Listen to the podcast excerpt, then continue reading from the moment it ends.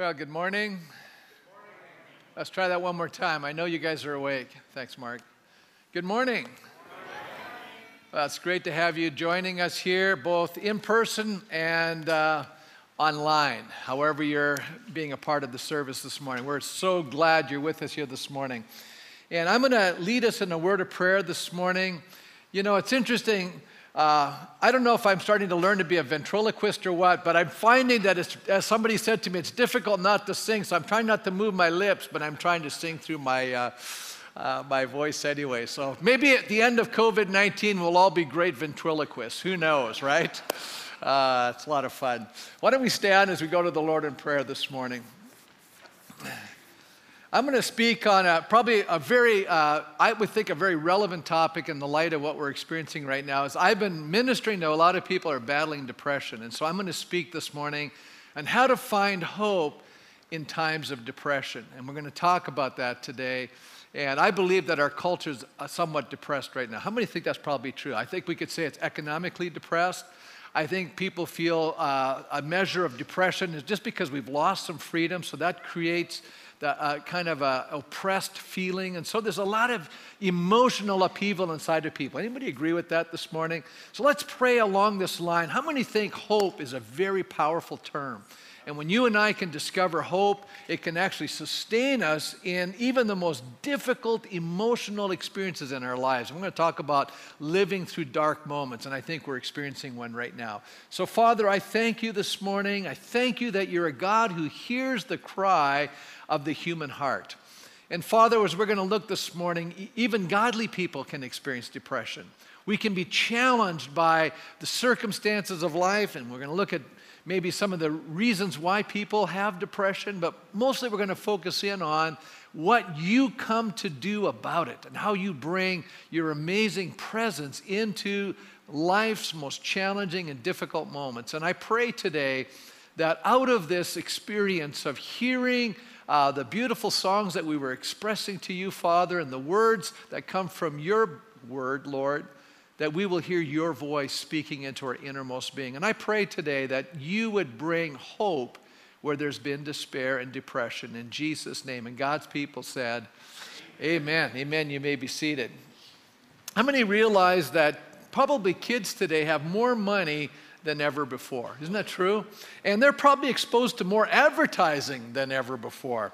And as a result, children as young, and they've done studies, 18 months can identify various na- name brands. Isn't that amazing? I mean, you know, the golden arches and all the rest of that stuff. And those desires begin to influence how adults spend billions of dollars. And so, psychiatrist Juliet Schor, she wrote a book called Born to Buy com- the commercialization, the commercialized, sorry, the commercialized child and the new consumer culture has discovered that this involvement with consumer culture has led children into more conflict with their parents. It also contributes to anxiety, illness, and depression in some children. Schor sums up the message commercialized children receive. They're more likely to have a poor self esteem, which is not a surprise because a lot of the messages that consumer culture sends them are that you are a nobody if you don't have the right tennis shoes or you're not drinking the right soft drink. So the message is simply you are what you have. Isn't that what the culture is saying today? And isn't that so sad? You know, how about you are what God made you to be? You know, let's go, let's shift the messaging a little bit. But we're living in a culture that's designed to create dissatisfaction. How many know it's true? And really, I mean, the art of the advertising industry is to tell you you need something you don't need. You ever thought about that?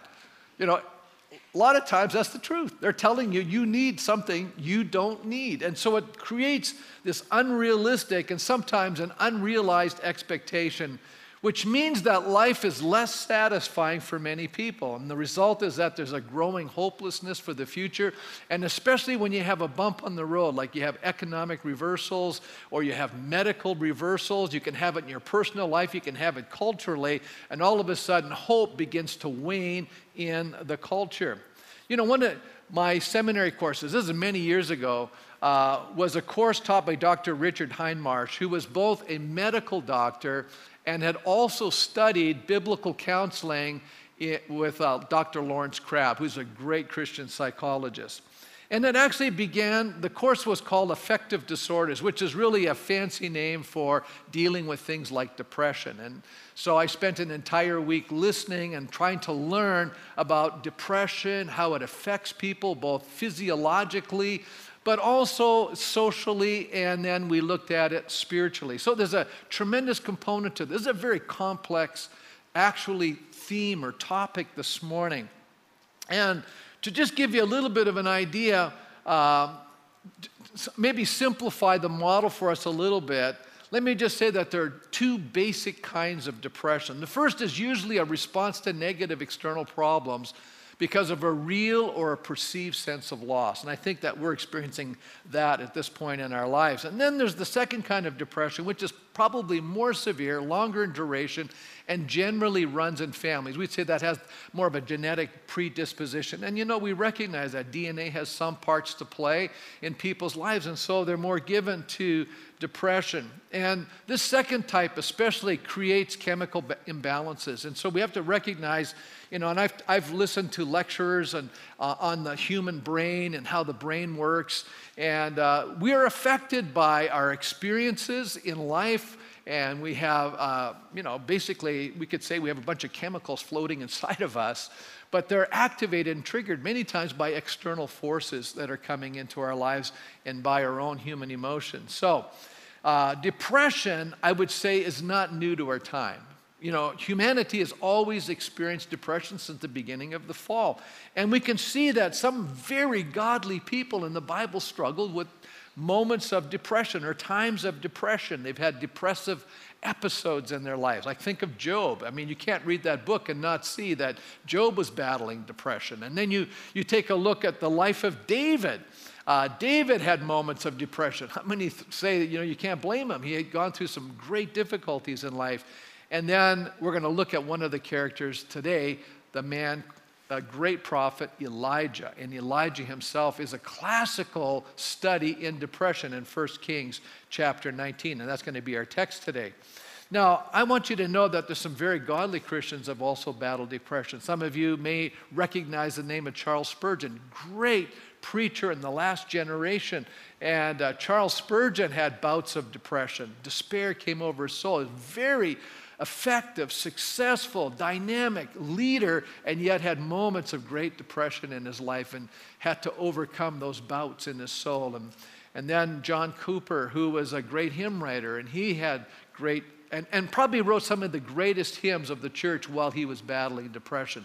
So, we're going to take a look at um, this topic today. You know, the book of James reminds us that Elijah was a man like us. As a matter of fact, in James chapter 5, verse 17, he says, Elijah was a human being even as we are. Or another translation says, Elijah was a man just like us. In other words, you know, sometimes we put people up on a pedestal, we make them superstars, you know, and obviously Elijah was really a man after God's own heart. He knew God, he was a messenger from God. He, he I mean, just think of him challenging an entire nation with their sin, confronting them and challenging the corrupted value system and the, syncretic, uh, the, the synergism that was happening in their worship, where they were worshiping both Yahweh, but they were also embracing Baal, Baal worship. And he confronted that on a national level. How much courage would that take?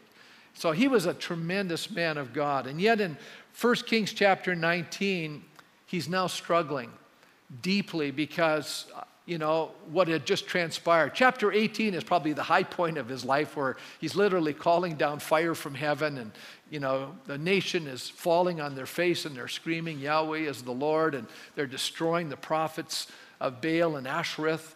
And, uh, and yet he anticipates a great movement of God in the nation. And when that doesn't transpire, I believe that we see that Elijah kind of goes into a tailspin. As a matter of fact, his life is on the line. Jezebel hears about what he's done, killed all her prophets, and she says, if I don't get a hold of you, Elijah, I'm going to just wipe you out. And then we read in chapter 19, he's running away, and we find him sitting under a tree saying to God, Would to God I could just die. I mean, you know, that, that's kind of a low point in his life. So, I think when you read through chapter 19, you're going to discover all the signs of depression. Let me just give you a number of those uh, symptoms or signs that you may be depressed. First of all, there's withdrawal from normal activity. And then there's a lot of negativity, a diminishing interest in usual activities, self rejecting attitudes, a loss of self esteem, a sense of worthlessness. And physically, we can see a loss of energy, a diminished capacity to concentrate and, think, often with a change in our sleep patterns and our eating patterns. Either we, when we struggle, we can have excessive indecisiveness, hopelessness, suicidal thoughts and feelings, as well as experiencing significant weight loss or weight gain.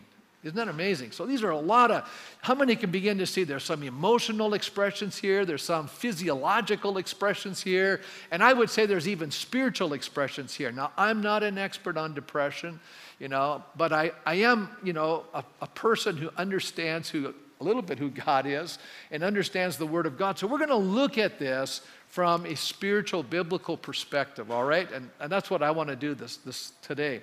Now, the psalmist David, I'd mentioned earlier, battled depression, and, and in Psalm 42, verse 6, again he repeats it in verse 11, and then again in Psalm 43, verse 5, it's the same verse. And this is what David says, and this is why I know uh, David battled depression. He says, Why, my soul, are you so downcast? Interesting word, downcast. Why am I on the low level here? Why am I despairing? Why am I battling this blackness in my soul? Why so disturbed within me?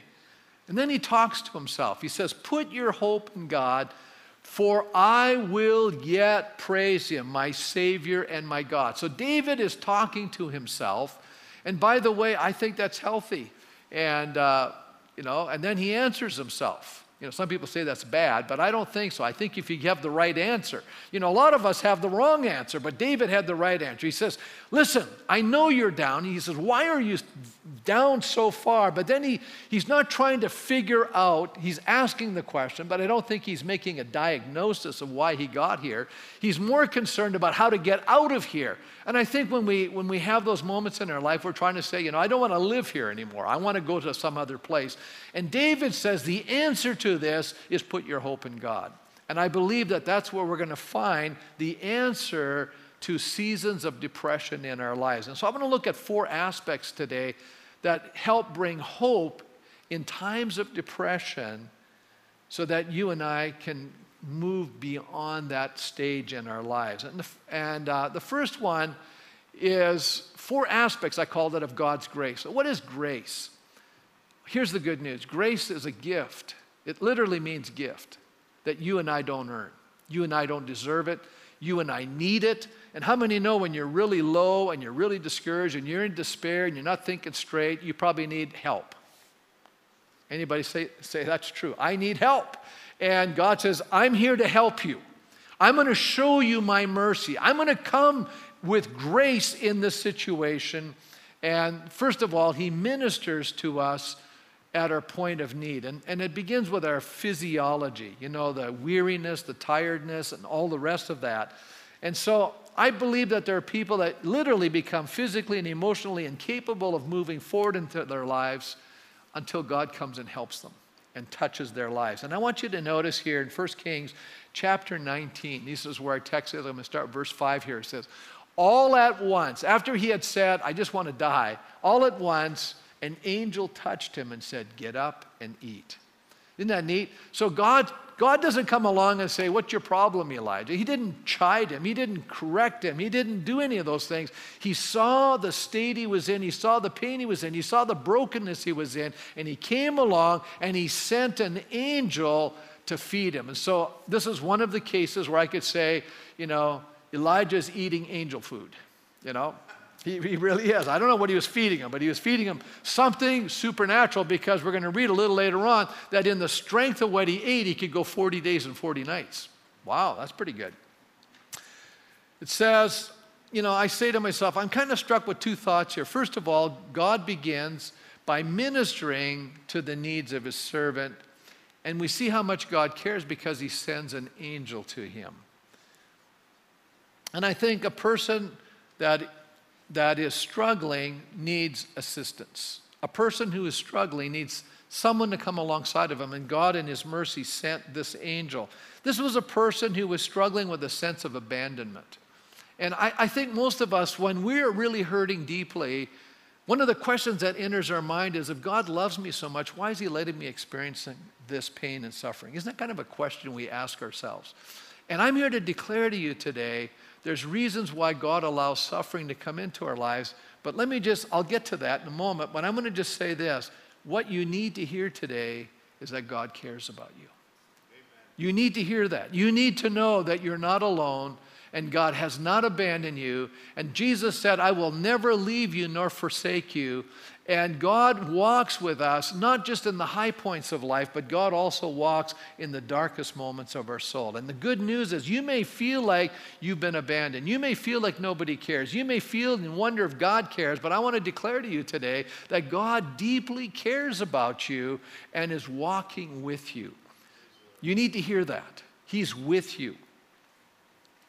So I, you know, we can, we can say that. The second thought I see here is that depression affects us physically. It affects our bodies. You know, we can't sleep or else we're sleeping too much. I remember years ago we had someone stay with us and they were battling depression. They were sleeping every day for 13 hours. I knew they were depressed. I mean, that's not normal, you know, and they were lethargic and uh, all kind, and, we, and, and later on as we began to explore and chat with this person they were staying with us for a few weeks we began to realize that there was deep loss there was great disappointment they felt god abandoned them they, they had just broken up with their boyfriend. It was just a lot of stuff going on in their lives. So i knew they were battling depression in their lives. You know our emotions really do affect our physical state.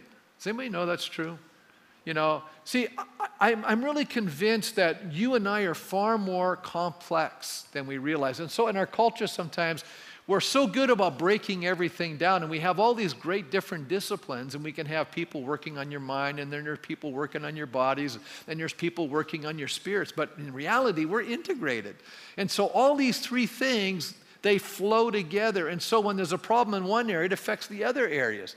And so when you when you start putting certain things in order, see, if I am sick physically, it's going to even affect my emotions, and it even affects my spiritual well-being. I don't feel as close to God sometimes. And then when I'm doing, you know, when I'm close to God and I feel good physically and I feel good emotionally, man, I'm I'm euphoric. Isn't that true? But when some of those things are happening that are not happening properly, like we're physically sick, it's going to affect my emotions. So we see that we're integrated. And that's, the, that's why it's so difficult to just say, well, it's just this problem or that problem. We're, we need to understand there's, there needs to be a holistic understanding of the issue that we're looking at.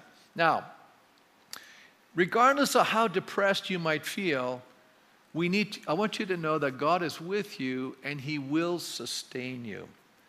Isn't it interesting that the book of Hebrews says something to us?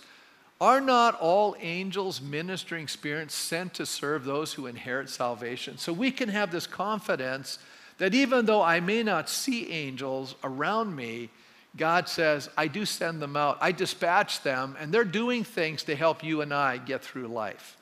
How many think that's kind of neat? And every once in a while, some people actually see an angel, or God sends an angel, and they look like a human being, and they come along and help people. Sometimes, you know, strangers that have helped you may not have been an actual person, it could have been an angel. You don't know that, you know? And that's why a little later on in the book of Hebrews, chapter 13, and uh, verse 2, it says, Do not forget to entertain, strangers, for by, by so doing, some people have entertained angels without knowing it. And I can give you an example from the Bible. I mean, think a Lot. Here he was in Sodom, and God was about to do something very devastating to the community. And Abraham's interceding on behalf of that community and says, God, if there's even 10 righteous people, don't destroy it. And God says, if I can find 10 righteous people, I won't destroy it. Isn't that amazing? But I want you to know that Abraham stopped at 10, God didn't. You see, God was so concerned that he was willing to go down and rescue even one. And I want you to know God cares about you as an individual, and God sent angels and pulled out, you know, righteous Lot and his family. And unfortunately, of course, we know the story. Lot's wife turned back and looked. She, her heart was still in Sodom, you know, which was really tragic. And so that's a great lesson. We could preach on that as well, but I'm not going to do that. And then I think there's another sense of the understanding of the word angel. Matter of fact, in the book of Revelation, the first three chapters, God's speaking to the church. He says, Now speak to the angel of the church at Ephesus. Now, that word angel there is not a, a, a divine angel. It's, it's more the human angel. Because the, the word angel literally means messenger. And so in the book of Revelation, the seven angels that are described there are actually the leaders or the pastors or the communicators of the church. So, you know, you may not like this, but God's holding me in my right in his right hand. I'm his messenger to you today. I'm his angel. I'm his messenger speaking his words to you, which are meant to sustain and strengthen and encourage and comfort you. But it's not just when I'm in a pastoral capacity, it's also believers. Sometimes you, you and I become angels away from being uh, in any sort of official capacity. When a brother or sister comes alongside of you and speaks just the right words you needed to hear at that moment, that's really God's message to you. And God sends people into our lives just at the right time to speak to us. I remember years ago as a young Bible college student, I was just going through a really challenging time. We had just finished school. We were, Patty and I were waiting on God to know where God was going to send us. And uh, we had sold this little business that we had run while we were running, while we were going through college. And uh, so we were kind of, you know, waiting with, you know, God, please do something, right? And you know, sometimes you know God sometimes just stops, you know, and you're just kind of waiting, waiting, waiting. You know, oh, okay, God, you know my na- address, you know my name, you know. And we used to have a prayer meeting, and some of the graduates from the school would show up. We'd pray together, and that night nobody showed up, and that was a low point. I mean, you ever have those moments when you really need somebody, and nobody's there, and then finally, you know, because we lived at the back of this house way up top and we heard the doorbell ring downstairs, and we ran around to the front. And here was a guy who was new. I didn't know him. And he says, Is this where the prayer meeting's at? And I go, Well, uh, yeah. you know, he said, Well, so and so mentioned it's just a phenomenal prayer meeting. He says, I said, Yeah, come on up. So we came upstairs and we started chatting. And no kidding, this guy was an angel because when he came that night, it was a low point and he just prayed with us and spoke into our lives. And when he left, I just felt like, you know, wow, God, you care about me. You sent a total stranger to my home. Well, later on, I became a friend of his, but it's just so neat what God can do. The second aspect that brings hope in experiencing God is experiencing God's faithfulness. God is faithful. God is always there for us, even when we have responded poorly in challenging situations. How many can say that Elijah really lost a sense of perspective here? You know, like he, he, you know, and sometimes we do that. How many can say, every once in a while I've lost perspective in life? Anybody here? That you kind of lost it? You just kind of missed where you should have been, or just couldn't get where you should have gone, or you just didn't understand what was going on and you're interpreting things in a most negative light? Isn't it true that we tend to do that? We can do that, can we not? And I always say to myself, things are never as bad as you think they are. On the other side, they're probably not as good as you think they are.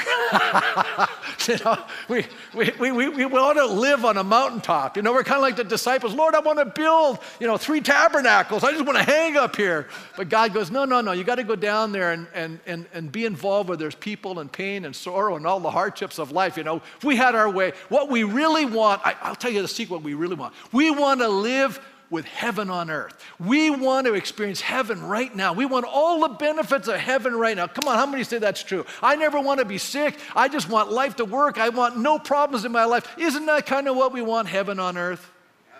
But that's not what we're being promised. That's, that's a little bit up here. We're going to get there, folks. But down here, there's some real challenges. Jesus is in the world. You're going to have some trouble. You know, but be of good cheer. I've overcome this world. We have a hope that transcends this world. We're not just living for just this world. That doesn't mean we're in a denial state and saying, who cares what happens to this world? No, we need to care what's happening in this world.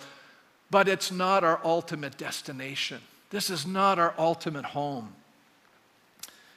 Well, the Elijah was discouraged, he was afraid, he was in despair, and he surrendered to his emotional fears. Nobody in this room has ever surrendered to their emotions. Thanks, Cam. That's an acknowledgement. Oh, yeah. A few of us have surrendered to our emotions from time to time. Isn't that true? And I, I can just imagine he's saying, God, I've poured out my life. I've lived for you. I've done everything you told me to do, and life isn't working out. And I've heard people say to me, it doesn't really pay to serve God. I've done everything right, and where's God in this situation? Anybody ever heard that line? You know, that sounds like Malachi because God's challenging him. He says, You said it doesn't pay to serve me. Well, I'm going to just tell you, I've been a Christian for over 41 years, uh, 40 more than that, long time now, four decades plus. And I want to say that it does pay to serve God. But there are moments you kind of wonder. There's moments you go, hey, it's getting pretty dark here, God. Where's the light bulb? You know, right? There's some challenging moments. And I want to just say the other thing was, you know, a lot of times as Christians, we're trying to control outcomes, you know. You know, we're, we're trying to get our kids to do all the right stuff and they're not quite cooperating, you know. You know, there's no control freaks in the room, is there? You know, I, I just want to pop your bubble. You've never been in control. You know, it doesn't work that way. You and I do the right things, but we can't just say, if I do A, B, and C, I, it's guaranteed we're going to get X, Y, and Z. It just doesn't work that way, folks. I'm going to say, just do the right stuff, but you can't control the outcomes. You have to just trust God's working out His purposes in these things. Don't get discouraged. Elijah was discouraged. Eventually, he was depressed.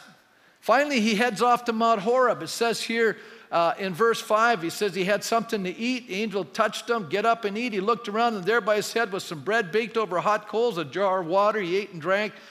And then he laid back down again. He was tired. He was depressed. Remember, I told you, you can be out of it. Then the angel of the Lord came back a second time, touched him, and said, Get up and eat. Wow. Do you know what? Even though we miss, even though God comes along and ministers to us once, here I read he needed a second touch. How many ever needed a second touch? How many ever needed a third touch and a fourth touch and a fifth touch, right? Well, he needed a, more than one touch, and the angel came back. He says to him, Hey, listen. He got up and he ate and he drank, and strengthened by that food, he traveled 40 days and 40 nights. Some of you say, Give me that angel food. Uh, this is the ultimate power drink, right?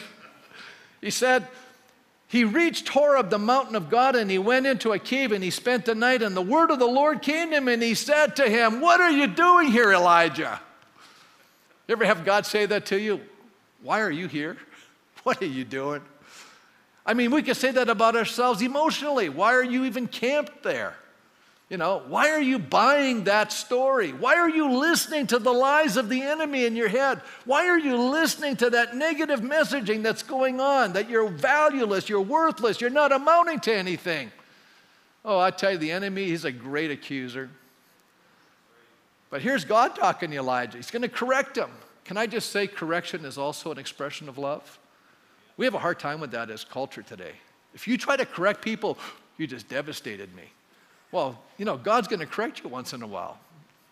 I would argue if you've never been corrected, you better be worried because the book of Hebrews says God chastens or corrects every child of His. So if God's correcting me, I go, I feel good now. I'm a family member, right? That's right. That's what the Bible says. Even though Elijah was struggling with God's purposes for his life, God still came to him in his time of depression. God never gives up on his children, He's always at work in our lives. But you say, I'm out of God's will. I've sinned, I've disobeyed, I failed. God says, I still care for you. How many are glad of that? I'm glad, even when I mess up, God goes, Well, I haven't given up on you. Even though you're unfaithful, I'm still faithful. Thank God for that. I remember years ago when I was a new Christian. How many know when you're a new Christian, you have a tendency to go up and down? Man, there's moments you're flying, and then there's other moments you're just kind of like gophering. You know, you're just like burrowing. I mean, it's just bad. You know, you're up and down. And I remember this song by Dallas Holm. That tells you how long ago I got saved, you know. Most of you go, who? Some of you old timers will know who he is. And he had this amazing song that stated the goodness and faithfulness of God, and especially in times of our failure. He, one line says it all Though I may have been out of his will, I've never been out of his care. Oh, I love that line. God's care doesn't stop because of our failures or sins. Some of you need to write that down. God's care doesn't stop. How many parents are here? Your kid messes up, you don't say, Well, I stopped loving you now. you think you're better than God? Oh my goodness. I think some parents do give up, but God doesn't give up. God never stops working. I love that song we sing God never stops working, even when you don't feel it. Even when you don't think anything's happening, God is still working. I love that. It's the truth. That's why I like it. Wow. He comes to Elijah, no condemnation, simply a challenge. You know what he's basically saying? Elijah, you're going to have to move on. You can't camp here. You're not going to live in this state of mind. what we need to hear is don't allow the past to define your future. Amen. Did you hear that? Some of you say, Yeah, but I'm still camped on this failure. Move on. Ask God to forgive you. Forgive yourself. Forgive others. Move on. Create a new future. How do you do that? By addressing the issues of today. Do you know today's a new day? Let me tell you something. I, this is one of my favorite verses. Today is the day of salvation. What does that mean? That God is in the moment. God is here right now. God is in this present moment. You can have a new beginning. I love that. Today is the day of salvation. You say, what is salvation? Deliverance. Salvation means freedom. Salvation means hope. Salvation means grace. Salvation means whatever you need at this moment in your life. God says, I'm here to do it. Let me move on to the third aspect that brings hope is that change can happen. Oh, I'm so glad for that. You know, sometimes you've been in a dark time and you go, I must be in a cave. And the answer is no, you're in a tunnel. and some of them are long tunnels.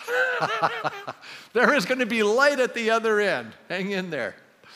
Uh, you know, when you're in this, this depressed state of mind, you think this will never end. That's true, that's where you're at. But there's going to become a light. I think we lose sense of the sovereignty of God in our lives. We lose the sense that God has everything under control. We say to ourselves, can God really use this depression to further his cause? What do you think? I think so. Can it be a tool to help conform you and I more into his image? And though the enemy may be using it to assail our soul like Job, and though the enemy means it for our hurt, God can use it for our good. You know, if God can use the greatest evil, which was the crucifixion of a sinless, wonderful Son of God, to make it become the greatest good. They, Joseph, being sold into slavery, right? Put in prison, falsely accused. And the Bible says later on when, when Joseph is elevated out of prison, becomes the prime minister of the land, and his brothers now are filled with guilt and said, You know, Joseph, can you ever forgive us? Matter of fact, they come to him very sneakily because they're afraid of him. And they said, you know, their dad had just died. They probably figured the only reason we're living is dad's alive, but now that dad's dead, Joseph can take us out. And so they come fearfully and said, You know, when dad died, he said, You have to forgive us. Joseph said, Hey, guys, I feel so bad you felt this way for so long. I want you to know something. What you th- meant for evil, God has used for good. Isn't that beautiful? I mean, let me tell you something. This may seem evil to you. This time of darkness may seem evil to you, but God's going to use it for good. I remember reading uh, years ago uh, a book, basically, well, let me just, yeah, by uh, Don Baker called Depression Finding Hope and Meaning in Life's Darkest Shadows.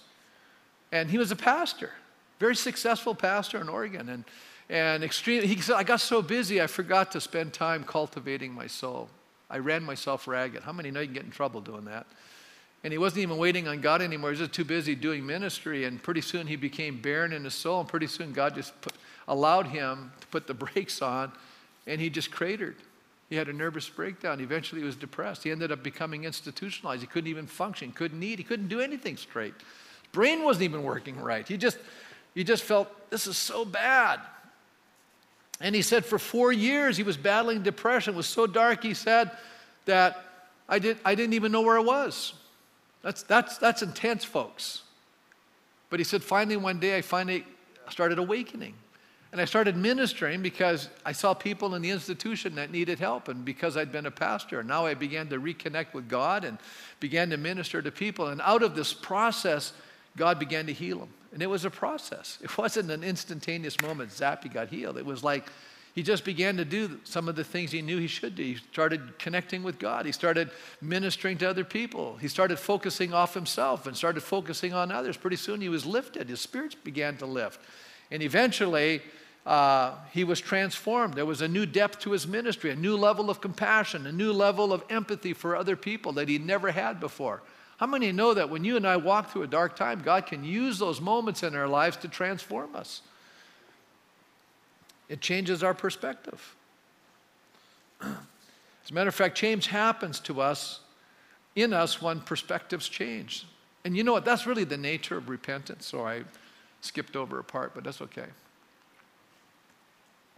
You know, pain has a way of getting us to our attention in order for us to re examine some of the things in our life. It opens us up for whole new ways of seeing things and doing things.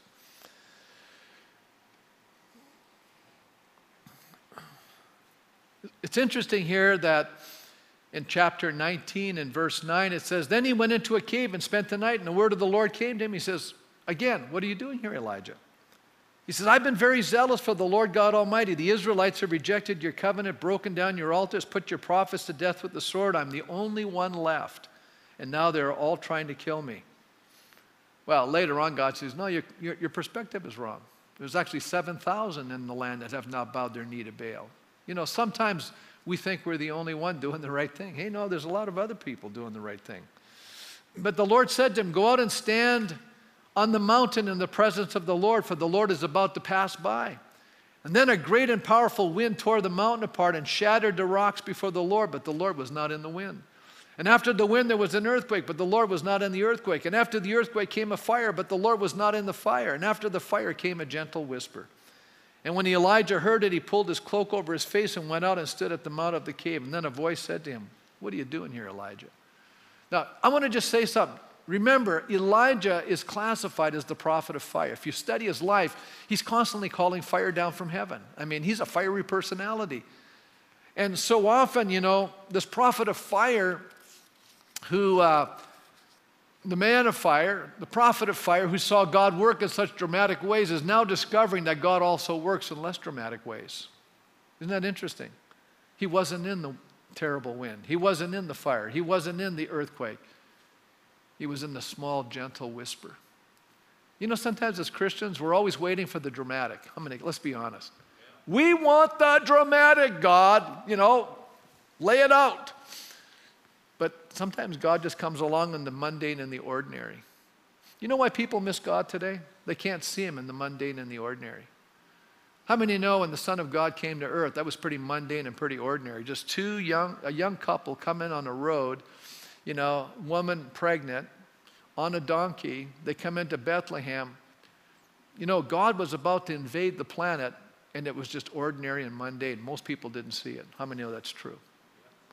Folks, we have to be careful that we're not looking for all the big stuff and we miss the ordinary where God is actually working.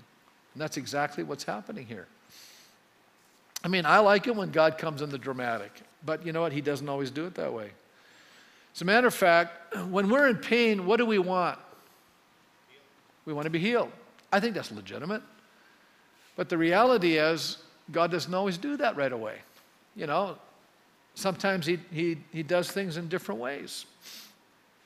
As a matter of fact, James challenges us to take a different approach to our trials. He says, Count it all joy when you have all these problems in your life. Now, how many of us go, yeah, that's just how I handle it, Pastor? When I have all these difficulties, I just start thanking God and counting it pure joy. Most of us go, that's not how I respond to it, Pastor. I'm usually bouncing, I'm upset, I'm frustrated, I'm angry, I have all these things. But you know, James goes on and pray. He says, then pray. You know, here's the next line that you think he would say. Well, why don't you pray for God to deliver you? But he doesn't even say suggest that. He says, pray the God of wisdom. Pray for wisdom. That's an interesting thought. Maybe what we need to be saying is, okay, God, this has happened. Now what do you want to say? Now what do you want to do? I need wisdom. I need to understand what you're doing in this trial. I need to understand, you know, what you want me to learn from this experience. I'm, I'm looking to understand what's happening, but I'm going to rest in that. If you don't answer me, if you don't explain to me, that's your business, but I'm still going to ask for wisdom. At least wisdom to how to respond correctly in the trial. Let me move on. The final uh, aspect is discovering a new purpose for life. You know, God gave Elijah a new mandate, a new ministry emphasis, a renewed sense of purpose. You know what happens when we lose, we lose out?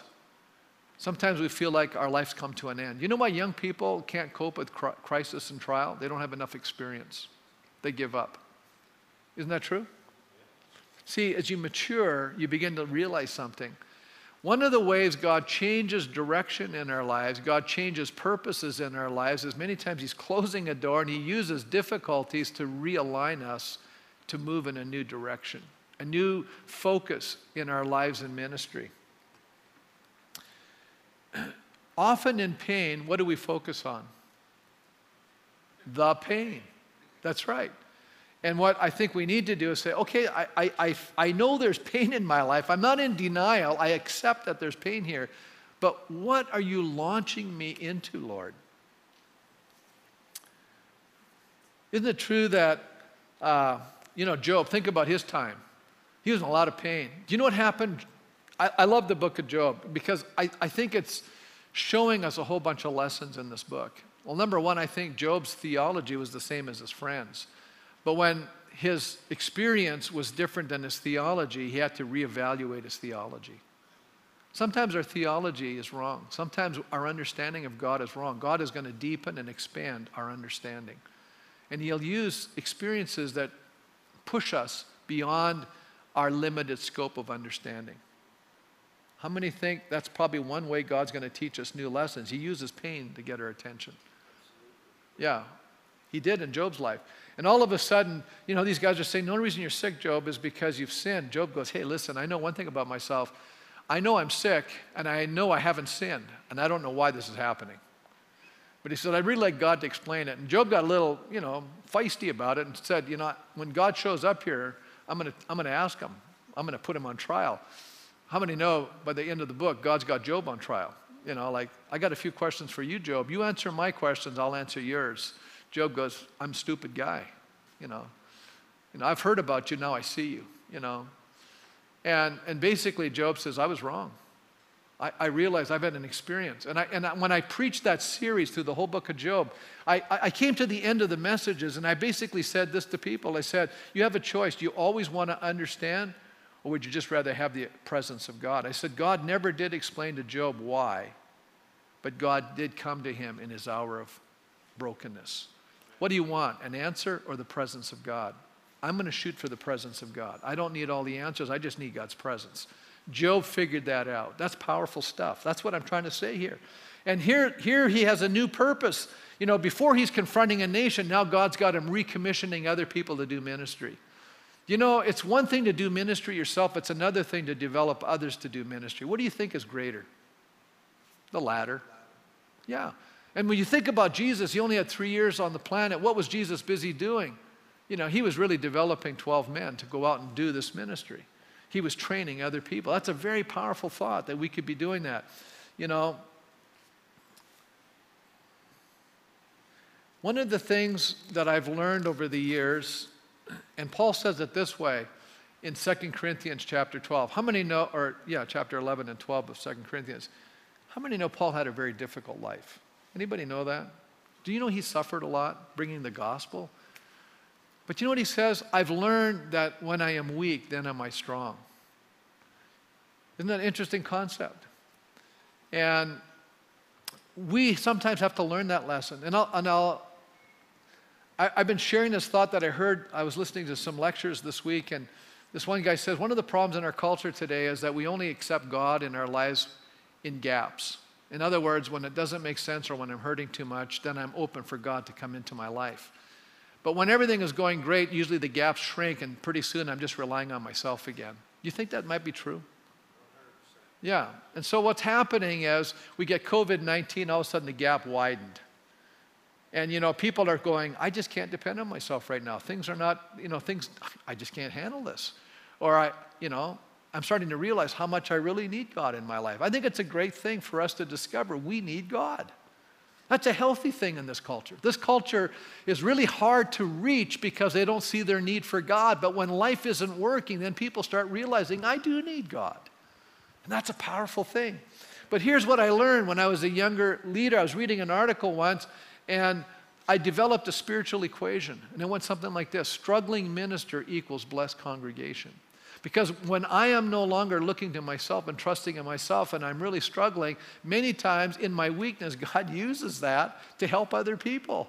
Isn't that amazing? So we think we have to have our act all together in order to really help people, when the reality is it's probably the inverse. It's probably the opposite of that. When you and I don't think we have our act together, when we're currently struggling and we're crying out to God and we're seeking God with our whole heart and we're standing and trusting, all of a sudden God can use that time in our life because now we're broken. And how many recognize that it's in the brokenness of life that people are blessed? As a matter of fact, I would argue that until you're broken, you can't really be used by God. As a matter of fact, when Jesus, you know, he says, unless a kernel of wheat falls into the ground and dies, it abides alone. You know, Jesus to feed the 5,000, he had to break the loaves and break the fish so that people, it could be multiplied. And when God allows brokenness to come into our lives, all of a sudden people are nurtured and nourished through our experiences if we develop the right heart attitude. Wow. Well, it says here in our text in verse 15, the Lord said to him, Go back the way you came. Oh, I love that. That's a powerful statement. You know, a lot of times we, take, we deviate off of God's path. God says, You know that path you deviated from? Go back up that road and go right back to where you were. You know, sometimes we run from God. Elijah was running from God. Anybody ever run from God? You know, and God says, No, no, come on back here. Come on, come on back. I've got something for you to do. Isn't that beautiful that God just says, Well, you're a, you flunked. I'm not going to use you. You know, Jonah is a classic case. Man, he says, I'm not going to know Nineveh. He even pays the fare to go on a boat to take, take him away from Nineveh. You know, it always costs you something when you're running from God. And how many know God had to bring him back? First submarine ride. right? Throw me overboard, he says. And while he's in the belly of that great fish, the Bible says, and the word of the Lord came to Jonah the second time. God recommissioned him. And I want to declare to you, you may be in a dark place today. You may even be battling depression. God has something good for you. God wants to speak into your life again. God wants to give you another word. God wants to recommission you. God wants to repurpose you. God wants to re, you know, Patty and I, we watch this crazy show on TV, Salvage Dogs. You know, it's all about repurposing. You know, I, I don't know, I like that show. It's weird. They, they tear apart old things and then they repurpose them.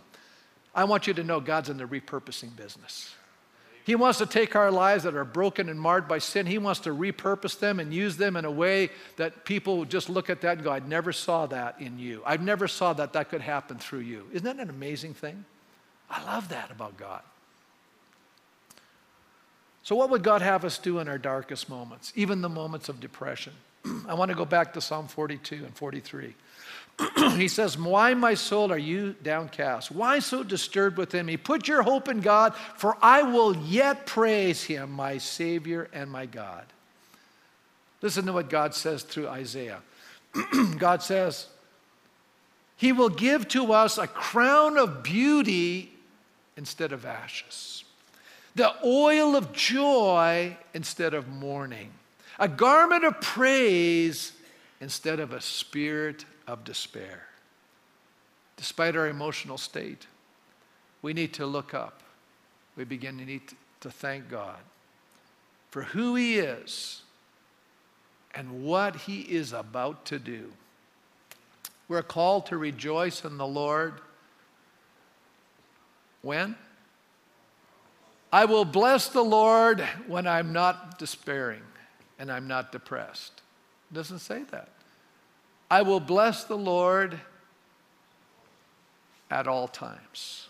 His praise shall continually be in my mouth. Paul writes to the Thessalonians, in everything give thanks, for this is the will of God in Christ Jesus concerning you. You know, you ever made an offering of praise? This is it. Let's stand. Let's stand.